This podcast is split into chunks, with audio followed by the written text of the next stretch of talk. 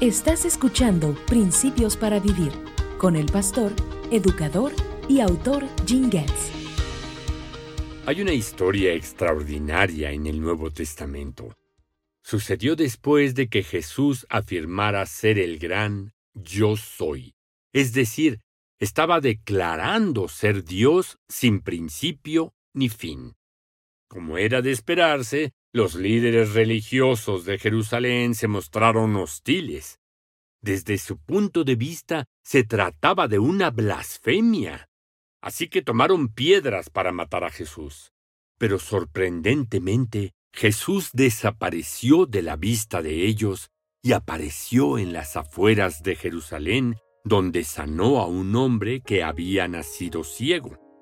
Después de este increíble milagro de sanidad, el hombre ciego que ahora podía ver enfrentó algunas preguntas muy predecibles. Cuando se le preguntó qué sucedió, simplemente se refirió al hombre al que llaman Jesús. Cuando los fariseos le preguntaron su opinión sobre Jesús, él declaró, debe ser un profeta, no es un hombre común cuando los fariseos lo ridiculizaron como un pobre e ignorante mendigo, esgrimió una lógica asombrosa y concluyó que Jesús debía venir de parte de Dios. Este paso final le dio visión espiritual y lo llevó a ser salvo cuando encontró a Jesús y dijo, Sí, Señor, creo, y luego lo adoró. Ahora tengo una pregunta para ti quién era Jesús.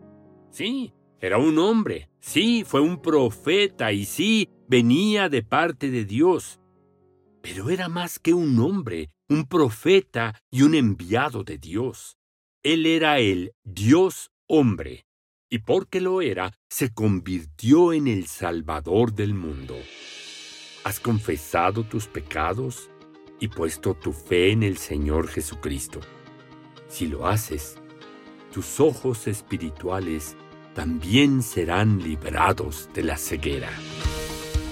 Este principio es parte de la nueva Biblia QR, Principios para Vivir, con 1500 videos y comentarios escritos por Jingets.